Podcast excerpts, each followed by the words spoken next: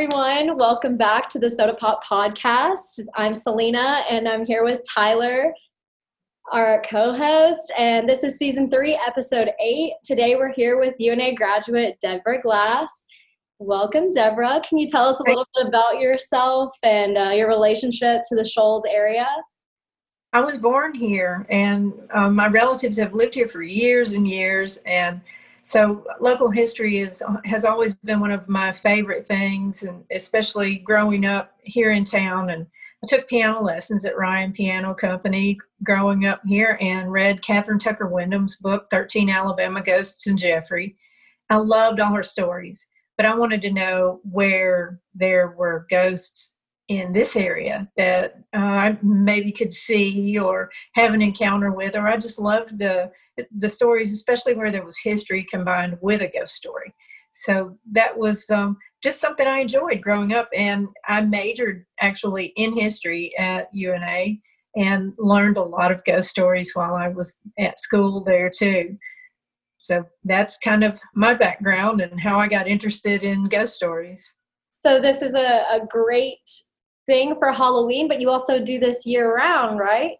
I, I usually just do my walking tour during the month of October, and and I have books and uh, things that I have collect, you know, ghost story collections that I've written over the years, and I noticed that so many of the stories were actually in downtown Florence that I thought, you know, we need a ghost walk like some of these other cities have, and that's how I started it, and that's how I um, is got to do it at Halloween because I thought, you know, it's just something fun to do once a year, and people enjoy it, and they come back year after year.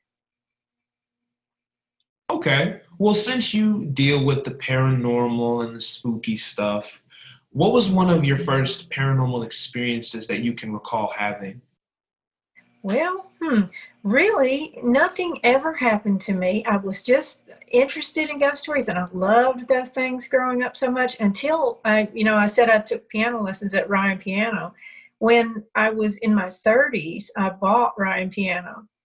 And the first day that the store was actually mine, I was sitting there talking to the former owner when I heard the door at the top of the stairs open and I heard footsteps coming down the stairs.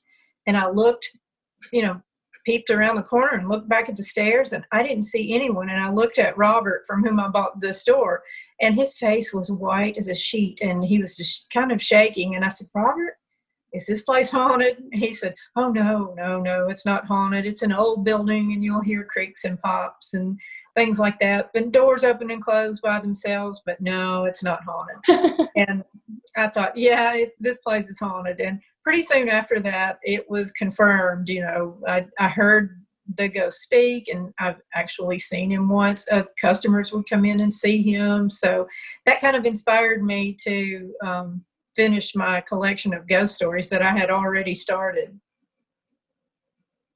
I've actually had something kind of similar. Well, I don't know how it happened, but uh, I lived at this old house, and we definitely thought there was like a ghost in this house. Uh, my mom and I both, and we didn't usually believe in like those type of things, but I mean, glass would break, mirrors would break. It was it was like doors would close and open by themselves, kind of thing. Um, one time I was in the kitchen with my mom, and the coffee table was glass coffee table, and it just broke. Oh wow! Just broke, and then my mom had this really, really big, this, so that was like when we first moved in. Well, my mom had this really, really big uh, dining room table. And it was like an eight chair oval dining room table and it split down the center. No one was in that room. There was nothing on the table. I mean, it just split down the center. Um, no explanation as to why, but we were getting the house painted and it just cracked and so then we moved a year later. But um anyways what was it like discovering and like uncovering the lore of uh, the shoals in florence? That was a lot of fun especially since i was a, a history major at una research kind of came naturally to me. So it was a lot of fun going to the library and actually interviewing people who had the experiences and uh, looking up things, looking at old censuses and finding out about architecture of different houses that um, are in Florence and about who lived there and what their lives were like at the time. I found all of that so fascinating, and it was a lot of fun doing the research. You, just as an aside, do you guys think it's weird that I haven't had any sort of paranormal like experience? Because I'm sure that in your research, you know, you've it was I'm sure it was quite a bit of people. So like not that I want to, I don't want to have any experiences, but I just feel like it's weird that I haven't had any type of experience like that at all. I think you are lucky. you're right. You're right. Hopefully, it continues that way. Um, but do you have a favorite story of a, a local ghost around here? Well, I, I there are so many that, but uh, Priscilla at UNA, and that was she was in the old um, uh, building there that was that used to be the student center and it was before the new Guillot Center was built there. It was called, and it was in O'Neal Hall.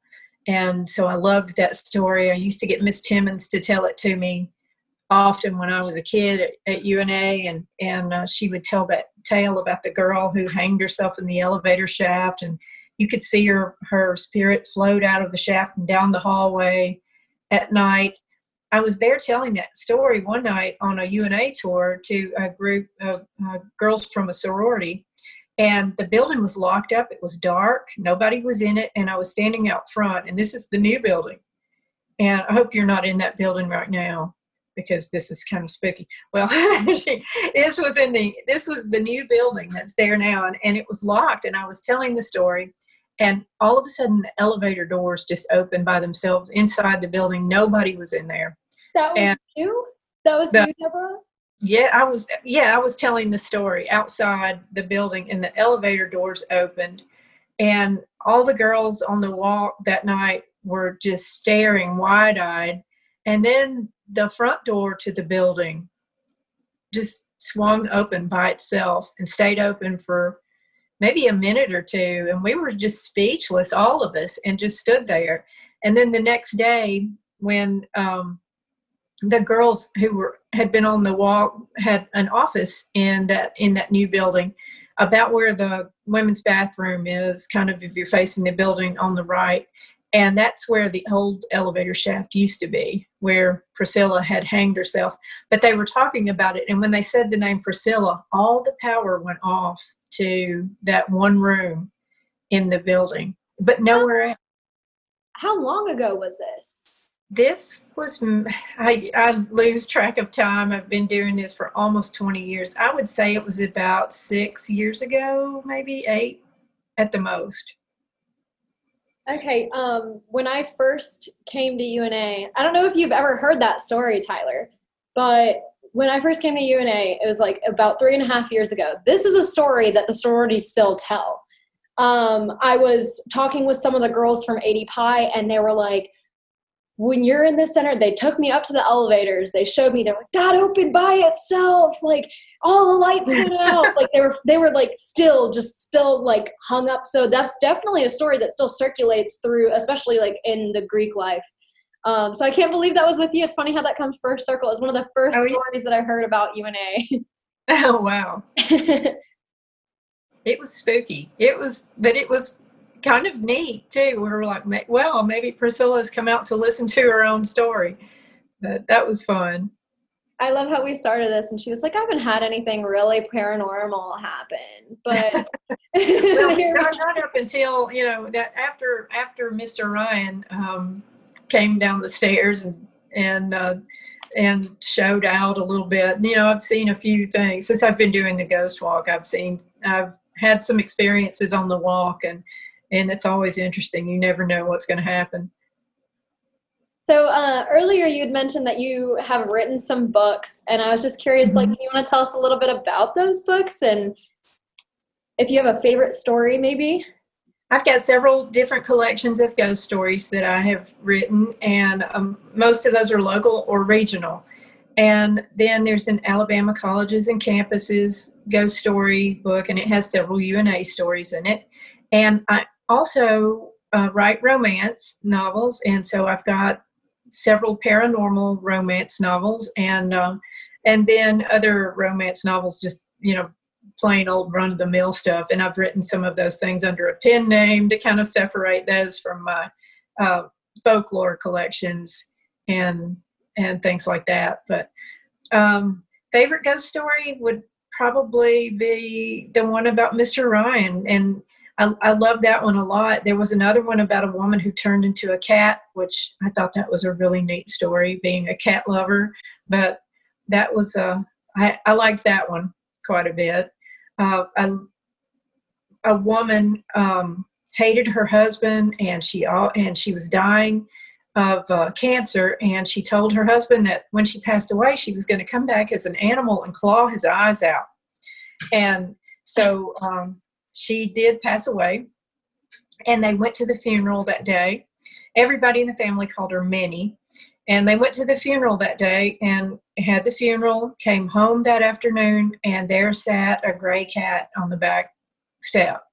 And when her former husband came tried to get in the door, the cat jumped on him and started trying to claw his eyes out. And he couldn't go outside for that cat being out there. And so they loaded the cat up, captured it, loaded it up, and took it to Savannah, Tennessee, and dropped it off. And just dropped it off on, on the side of the road. And they got home, and his daughter-in-law said, "I thought you took that cat away." And he goes, "We did. We we took it an hour up the road and dropped it off." Well, the cat was at the door again when they got there. And so they collected the cat again, and this time they took it to the cemetery and they put it on Minnie's grave. And they said, If this is you, if you're this cat, then uh, forgive me for whatever I did. I don't remember all of the details of what he said he had done, but he said, Forgive me for everything and um, please leave me alone. And the cat never returned after that, but her spirit did. And they often saw the ghost of Minnie in the rocking chair in her favorite room of the house. Well, at least she became friendly at the end. yeah. I know. It really gave me chills. That was really spooky. um, so do you tell the Mr. Ryan story um, I do. on your tour? I do. Mm-hmm. Yeah. So you guys might want to go see her tour if you want to hear about some more spooky ghost stories that are local. so speaking of that tour, right? I know that you explained earlier that you were interested in all the stuff going on around here, and a lot of them ended up being downtown. So mm-hmm. you decided to start it because you know other cities have it as well. But can you just tell us a little bit more about that? Like what's going on with it currently, and like how can we get signed up for it? Well, this year, because of COVID, I'm doing groups of, um, if people can get up a group of 20 or more brave souls to go, they can contact me via my website at shoalsghostwalk.com and I can just schedule a date and time for them to go. But uh, normally I do it every night the week of Halloween and in a few weekends up until Halloween. But this year, with COVID being uh, an issue, I'm I'm you know kind of taking precautions and and having smaller groups. I've often had groups over 100 or maybe 200 people going, but um, but this year I'm trying to keep it a little bit smaller and doing fewer tours. That way, I can guarantee people can stay apart and and feel and be safe as far as COVID goes. Now, the ghosts, I don't think, are going to pay any attention to that. So is there um, a minimum or maximum number that you're keeping right now? As long as the people all come together, they can bring as many as they want to. Is if they if they feel safe with each other, then I I feel good about taking them. So. And uh, have you thought any about doing like maybe virtual ghost tours? Um, I haven't. Yeah, I, I really hate the way I look on camera. So no, I I really the, to me the the fun of it is being in the spot where the events happen, and so that's what makes it. Uh, when when it's a little bit chilly outside and I'm on the grounds at Pope's Tavern talking about the dead soldiers who um, are there or the it was a civil war hospital and you know telling all those stories about the horrors that those uh, men from both armies experienced while they were patients in there it gives you a little chill up the back of the spine to think that they might be standing there listening to the story as well so I know that one experience that you had on UNA's campus while you were telling was on a UNA ghost tour. Right. Have you had anything like really crazy happen on any of your tours to any of your the people who are on it? I mean, it's that little thrill, right, of something might happen to yeah. you. We have. We've gotten some people that have taken photos and um, they're, they're on my website. If you go to shoalsghostwalk.com and look, um, people have gotten photos of Mrs. O'Neal at the O'Neal House, of Molly at the UNA. It was the it used to be the UNA off-campus bookstore, and now I think it's part of Collier Library. But I'm I'm not sure if they still have anything in that building or not. Just the one on the corner of Court and Irvine. And there's a ghost of a little girl in there. And someone took a photo one night, and there were several of us on the tour, and you can see the little girl just like looking out the window like it's crazy and then um, the house that's pictured behind me we've had several things happen there. One night um, i was telling the story and the house was dark and something came up and knocked on the door behind me and rattled the doorknob. And it's the only actual residence on the tour someone lives there and so I messaged the owner of the house and said that was really neat. Everybody on the tour heard the knock on the door and it was fun. We had a ball. Thank you so much. And, you know, thanked the person for letting me tell the story outside their house. And they told me that they were on vacation and nobody was there at the house. When they came home, they found the furniture all rearranged in one of the upstairs bedrooms that was that was a little uh, I was a little bit scared to be standing there the next night when I went to, back to tell my story again. That's crazy. Tyler, didn't you mention earlier something about ghosts um, in her house? You want to ask about that? Yes, I wanted to because on your um your bios and stuff that we researched, it says that you live with two smart aleck ghosts. And I want to know, like, if you could expand, expand upon that a little bit. Well, one of those is, is, is, of course, Mr. Ryan, and he's the most active of, of, of that pair. And then the other one was um, just a, a, a, random ghost that followed me home from somewhere. And, um, and he's pretty quiet now, but uh, Mr. Ryan, we still attribute um, things to him. You know, he he would follow me home from the store, and the time that I actually saw him, and he's really the only ghost I've ever actually laid eyes on. You know, and can say yes, I saw a ghost. Was him, and it was at my house, and he walked up the stairs and came down the hall, and it was so vivid. And when I looked directly at him, he just faded away.